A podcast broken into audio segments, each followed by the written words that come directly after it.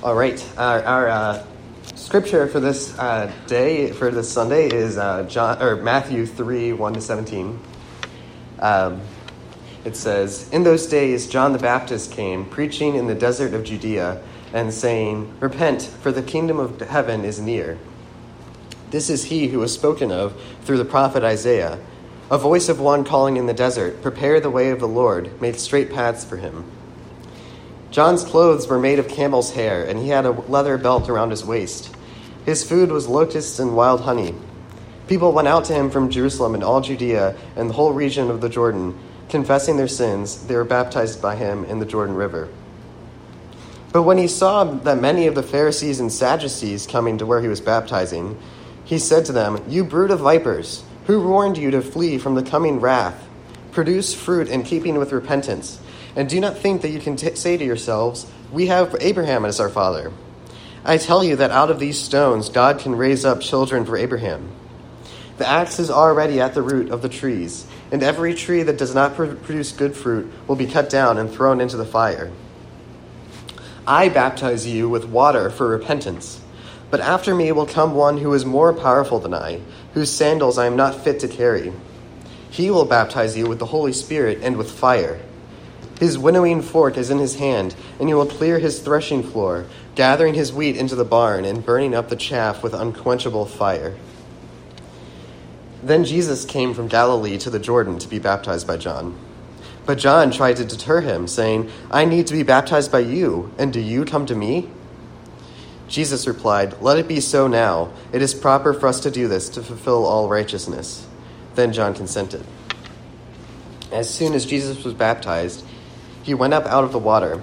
At that moment, heaven was opened, and he saw the Spirit of God descending like a dove and lighting on him. And a voice from heaven said, This is my Son, whom I love. With him I am well pleased. All right, everyone. It's I've been away for two out of the last three weeks from church, so we've lost a little bit of our momentum on this series. Um, thanks to Kathy and John for, for filling in for me. Um, but don't worry, as just John. Okay, sorry, my bad. um, as far as I know, you'll be stuck with me every week uh, until at least November. So, anyway, our sermon series is going over the story of the Bible, taking one important chapter at a time. Let's recap since it's been a while. In the beginning, God made a good world by abolishing the chaos of non existence and brought the world into a working order. The good world was vandalized when humans sinned in the Garden of Eden and that led them to be exiled from God's presence there. But since God wasn't present, that chaos and non existence and death that God abolished by creating began to seep back into the world. God has to be with us, or the world will be unmade. But God, but God began to restore his presence to the world by making a deal with Abraham that his whole family would be the ones to return the presence of God to the world and that God would bless them. Very quickly, it became obvious to everyone that Abraham's family really was blessed and that God was really with them. He lived among them in a tent, moving around wherever they went, and eventually they built him a temple with foundations. God gave them a king, and he made an unbreakable covenant that a king from David's line would sit on the throne of Israel forever, and that through that king, God would abolish chaos and evil just like he did in creation. The king was the representative of, God, of Israel to God, just like Israel was supposed to be the representative of the world. There were only a few really big rules that they had to follow so that God could live among them and save the world, and could be summarized as love God and love other people like yourself. The Israelites were absolutely terrible at following those rules, and the natural punishment for their sins, just like in the Garden of Eden, was exile away from God and away from the land that God had given them. This exile happened to them, but there were hints that the exile was, wasn't just going to, to pay for Israel's sins, but instead Israel would be suffering for the sake of the whole world. And when all that happened, all sins would be forgiven, and the whole world would be united to God once again. The world would go full circle and be returned back to the way that it was always supposed to be. Two weeks ago, we saw that God finally decided to end the exile by sending his son Jesus as the rightful king of Israel. Things were complicated, though, because Rome was a really powerful foe. And if anyone really recognizes Jesus as the true king of Israel, that means defying Rome. the Jewish leaders, who were supposed to be excited that God was making the world right again, were all too aware that Rome was looking over their shoulders. And so, from the very beginning of the life of the Messiah, the Jewish leaders were out to kill Jesus. And that brings us to this story. Now, one of the coolest things I've seen biblical authors do is string multiple individual stories together to make a point. Like in the case of Matthew, there's a story of the wise men, followed by the story of Herod killing all the firstborn children, dot, dot, dot, followed by Jesus' baptism, then Jesus being de- tempted in the wilderness, and so on. Sometimes those stories are simply put in chronological order, but sometimes authors deliberately put their historical stories in a specific order so that some common theme acro- comes across from all of them. The order authors put their stories in can actually make an important point. There's an example in the book of Judges where the author actually has Joshua's death happen twice. So you know it's not in chronological order. So you have to think, huh, why did the author put these stories in this order? A lot of times, we read Bible stories like they're complete by themselves, and that can make us miss ways that the authors are actually stringing together a whole bunch of stories in a special order so they can make a point. The way Matthew does that here is, I think, one of the coolest ways that an author strings together stories in the whole Bible. And I'll show you what that looks like here once I take a drink.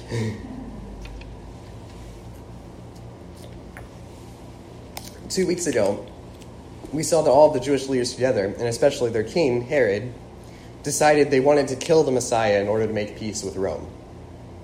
Obviously, that meant that Jesus was in danger, so an angel came to Joseph in a dream and told him that he needed to flee to Egypt until Herod dies so that Jesus can be safe. So then Herod dies and Jesus comes back. In Matthew 2:15, Matthew says, "This took place to fulfill what the Lord had spoken through the prophet, out of Egypt I called my son." Which is a quote from Hosea 12:1. At which point you say, "Okay, fair enough, Matthew. So let's look at that passage and see how this stuff about Egypt fulfills that prophecy." So you go to Hosea 12:1 or 11:1, my bad. and it says, "When Israel was a child, I loved him, and out of Egypt I called my son." So then you say, hold up, Matthew. This is very clearly not a prophecy about Jesus. In fact, it's not a prophecy at all. All it says is that God loved Israel and brought them out of Egypt, which he already did in the Exodus. And that happened like 700 years before Hosea was written. That, that was talking about history, not prophecy. So what's going on here? Well, it makes more sense if you remember what we talked about earlier that when God gave Israel kings, the kings were basically representatives of Israel to God, just like Israel represented the whole world to God. In other words, when the kings of Israel did a bunch of bad stuff, Israel did a bunch of bad stuff, and God punished them all. And when the king did really good stuff, which was rarely, then Israel did a bunch of good stuff, and God rewarded them all. At some points, it wasn't always clear where the biblical authors stopped talking about the king and started talking about all of Israel, because where one goes, the other goes. Matthew established last week that Jesus, as a newborn, was the new king of Israel. And so it makes sense that Jesus would be identified with Israel as a whole. And that's where the cool part starts. Matthew gave us this weird, seemingly out of, out of context prophecy as a signal. He's basically saying, when you see Jesus over the next couple of chapters, you should see Israel as a whole. And if you read between here and chapter 7, you'll see that Matthew is retelling the whole story of Israel through Jesus. It's pretty cool. The very next story is about how Herod kills all the firstborn of Bethlehem. Huh, that sounds a lot like Passover, when the angel of death killed all the firstborn of Egypt. Then he came out of Egypt, and just like Israel came out of Egypt. And in our chapter, a miracle happens as God splits open the sky while Jesus passes through the waters. Huh, that's a lot like in Exodus when a miracle happens and Moses splits the waters of the Dead Sea so that Israel can pass through. Then in, Ma- then in Matthew 4, uh, Jesus is tempted in the wilderness for 40 days. Huh, that sounds a lot like when Israel was wandering in the desert for 40 years after the Exodus. Then we get to chapters 5 to 7, and Jesus gets up on a mountain and gives a sermon where he basically lays out the law for his new kingdom. Huh, that sounds a lot like when Moses went up on a mountain at Sinai and announced God's law to Israel. The point that Matthew is basically making is that Jesus is the true Israel, the one that, that was meant to be all along.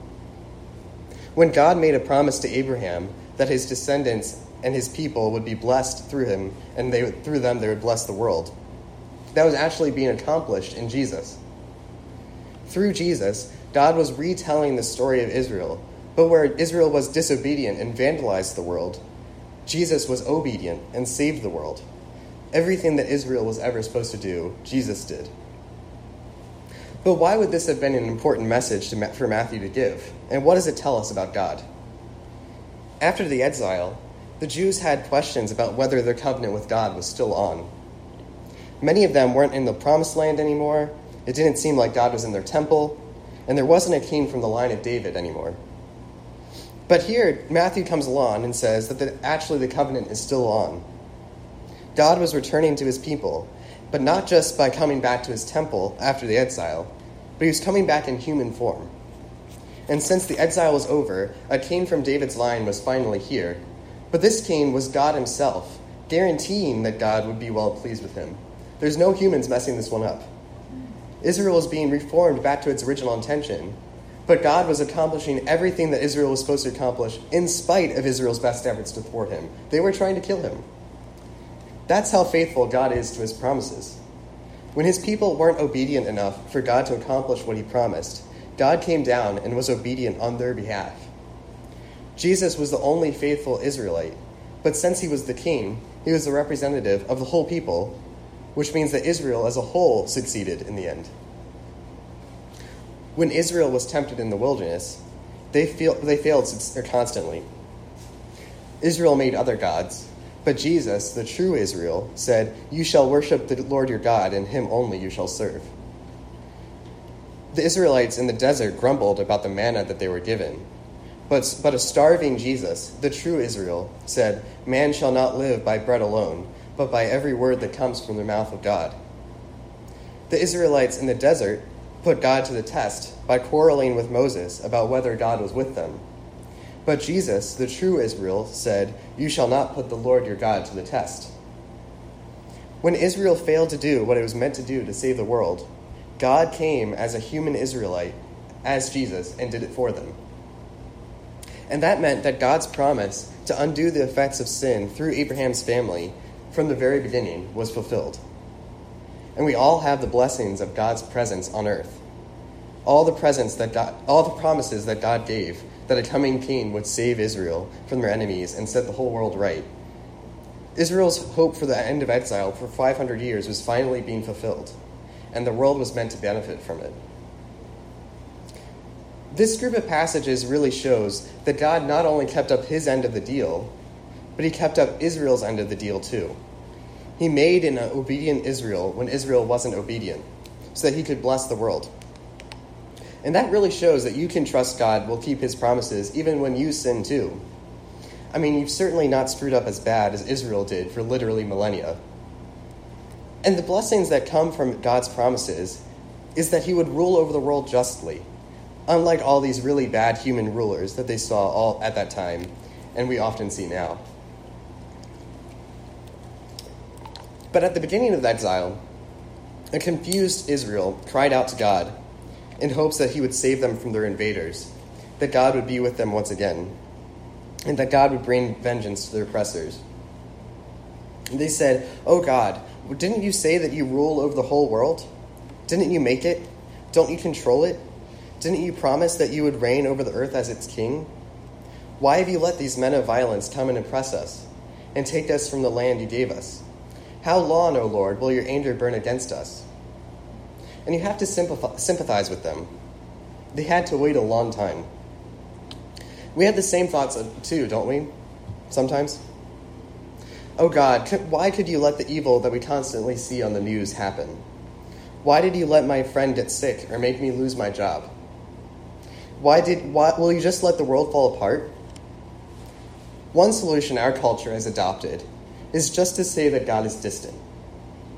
He lives up there in heaven, and nothing that he really does affects us. Hey, you know, maybe he's watching us, some, and someday the, the people who believe with him will go and see him. But that's the best we can really ask for. As N.T. Wright says, we kind of banished God upstairs and said, Rule the earth, we can, we can rule earth, you can rule heaven. But when we find that we really can't rule over the earth, which I think the past few years have shown us, is that the God that we want? Do we want a God that leaves us alone and watches over us from above, but keeps his polite distance, while every one of us can't help but destroy the world? Things like being exiled from your homeland and brutalized by foreigners like Israel, or global pandemics like we see, really make you question whether you want a distant God. My God, why do you stay upstairs? At the beginning of the exile, when they faced these same questions, Israel cried out in Isaiah 64 1, Oh, that you would open the heavens and come down, that the mountains might quake at your presence, as when fire kindles brushwood, and, when, as, and the fire causes water to boil, to make your name known to your adversaries, that the nations might tremble at your presence when you did awesome things we did not look for. You came down, the mountains quaked at your presence. From of old, no one has heard or perceived by the ear no eye has seen a God beside you, who acts for those who wait for him. Israel yearns for God to come down from heaven and come down from heaven upstairs and invade the earth, to make his reign over the world finally apparent and to set things right. Israel never wanted a God who stays silent and lets us do what we want and waits for us to be good. When Israel was at their best, they knew that they needed God to be with them or they would be unmade. Then, in this passage, when Jesus is baptized, it says, The heavens were opened, and he saw the Spirit of God coming down like a dove and coming to rest with him. It fulfills the prophecy that, Oh, that you would open the heavens and come down. Matthew very clearly is echoing that passage from Isaiah 64 here. In Christ, the hope, the hope of Israel that God would finally open the heavens and come down and rule over the earth justly is fulfilled. Praise the Lord, God has not st- stayed distant, but has invaded our corrupted world. He hasn't left us alone, because leaving us alone is literally hell. And I think we can start to agree on this after the last few years. If God isn't with us, then we will destroy the world in more ways than one. But God didn't leave us alone, but He opened the heavens and came down. Israel's hope that the Messiah would return to God's presence to the world and bring order and meaning to life is here and all flesh has seen it together. But the way that God does it is totally unexpected. The mountains quaking and nations trembling and fire kindling sounds like God is going to have to do some violence to invade the earth. And fair enough. You have to crack a few eggs to make an omelet. Even look at the way that John the Baptist is talking in our passage. He gets angry with the Sadducees and the Pharisees and he says the Messiah is coming to baptize them with the Holy Spirit and with fire. I don't know about you, but that sounds pretty threatening. Baptism, baptism by uh, fire doesn't sound pleasant. John the Baptist is pretty much saying, the Messiah is coming and you're on his hit list. Later on, John has to send his messengers to Jesus about whether he really is the Messiah, because John wasn't seeing the wrath and violence and judgment he was expecting. John, along with pretty much every Jew, was really expecting a baptism by fire. They expected the Messiah to come and burn down the corrupt Jewish leaders along with the Romans that were oppressing them.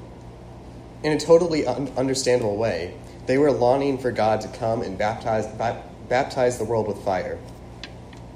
John might have even been thinking about a passage from Malachi. It says, The Lord whom you seek will suddenly come to his temple but who can endure the day of his coming, and who can stand when he appears? For he is like a refiner's fire, and like fuller's soap. He will sit as a refiner and purifier of silver, and he shall purify the sons of Levi, and refine them like gold and silver, and they will bring offerings in righteousness to the Lord. Part and parcel of the Jewish expectations of God's coming was that he would sweep away all the wicked in terrifying wrath. But the question is who can stand when he appears? Is anyone righteous enough to survive God's baptism by fire? Does Israel really want that? But God's power was different. God doesn't come into the world with an army ready to take names. He comes as a sufferer who's quietly fulfilled all that Israel is meant to do, with hardly any people really knowing it about, at, about it at the time. But then he defeated death in the resurrection. He tore down the dividing wall between Jew and Gentile. And people are left thinking, huh, God really did it, didn't he? And you go back to his preaching where he talks about how his kingdom wasn't meant for the powerful, like the Pharisees and the Sadducees, but for the Gentiles and the poor and the weak. How he said, Blessed are the peacemakers, and turn the other cheek. And he realized that God's power really was different from the beginning. It wasn't based on the threat of coercion, because the best that threats can do is produce cowed and passive obedience. God's power from the beginning to the end was based on self sacrificing love, which was demonstrated most completely on the cross. He bore the full weight of the sin and suffering of the world as he was exiled from his father, just as Israel was supposed to be. But just like Israel was meant to be remade and returned from exile, Jesus returned from his exile by being raised from the dead triumphing over sin, death, and hell. God saved the world and fulfilled his promises, even though he had every right to destroy it. And he demonstrated that he has a completely different kind of power, which is fundamentally based on his love for us and not on violence. And this tells us that God cares about the world that we're living in right now, which is great. He didn't stay in heaven and wait for us, but he invaded the fleshly world that we see in front of us, in front of us right now. God began his reign on earth about 2,000 years ago because he sent Jesus as his king. And King Jesus has liberated a people from bondage to sin and allowed them to reign over the world with him. But here's the catch that reign is happening right now. And the people that God liberated, liberated was the church. We cried out to God and asked, How long, God, until you open the heavens and come down and rule over us? And God did exactly what we asked. He came down and ruled over us, and he set up his church as his representatives for his rule. At that point, we don't get to say, Cool, thanks for saving us, God, but we don't actually need your rule on earth anymore. And being your representative sounds hard, so we're just going to do things our way and, you know, see you in heaven. No. All that evil and injustice and sickness and death is, is our problem now because Jesus invaded the world and set the church in charge until he returns.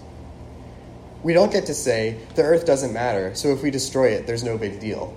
No. Jesus invaded the earth by opening the heavens. It's his territory, and he put us in charge of it.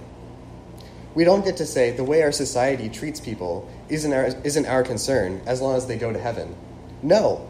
Jesus invaded our society by dying on the cross. It's his territory. He didn't stay in heaven, so why should we pretend that we get to? We don't get to say, it's too bad that person's sick, but all that is is their physical body, and God doesn't really care about that. No, Jesus invaded the same world and took on his own physical body. It's his territory. If Jesus healed the sick, then we do too. We're his representatives. This seems like a really hard job, and it is. How do we manage to represent God's reign on earth? More to the point, wasn't Israel supposed to do that and they failed miserably? The answer comes a few days after Jesus was raised. You find out that, in a sense, John was right. There would be a baptism by fire. But it didn't come through a violent overthrow of the Roman regime, it came at Pentecost. On that day, the church was baptized by this tons of fire from the Holy Spirit and was equipped to conquer the whole world using the same kind of love that Jesus showed them. We can do the hard work of representing God's reign on earth because God has equipped us with His Holy Spirit. He already fulfilled our role by doing everything that God's people were supposed to do. He passed the test in the wilderness and he bore the suffering of the world. But he did it without sin. Now, with God's help, we have the privilege of doing the mopping up work. Lord Jesus, we thank you for fulfilling your promises even when we do not. We pray that we would be filled with your Holy Spirit, with your power to show your rule on earth. In your name, amen.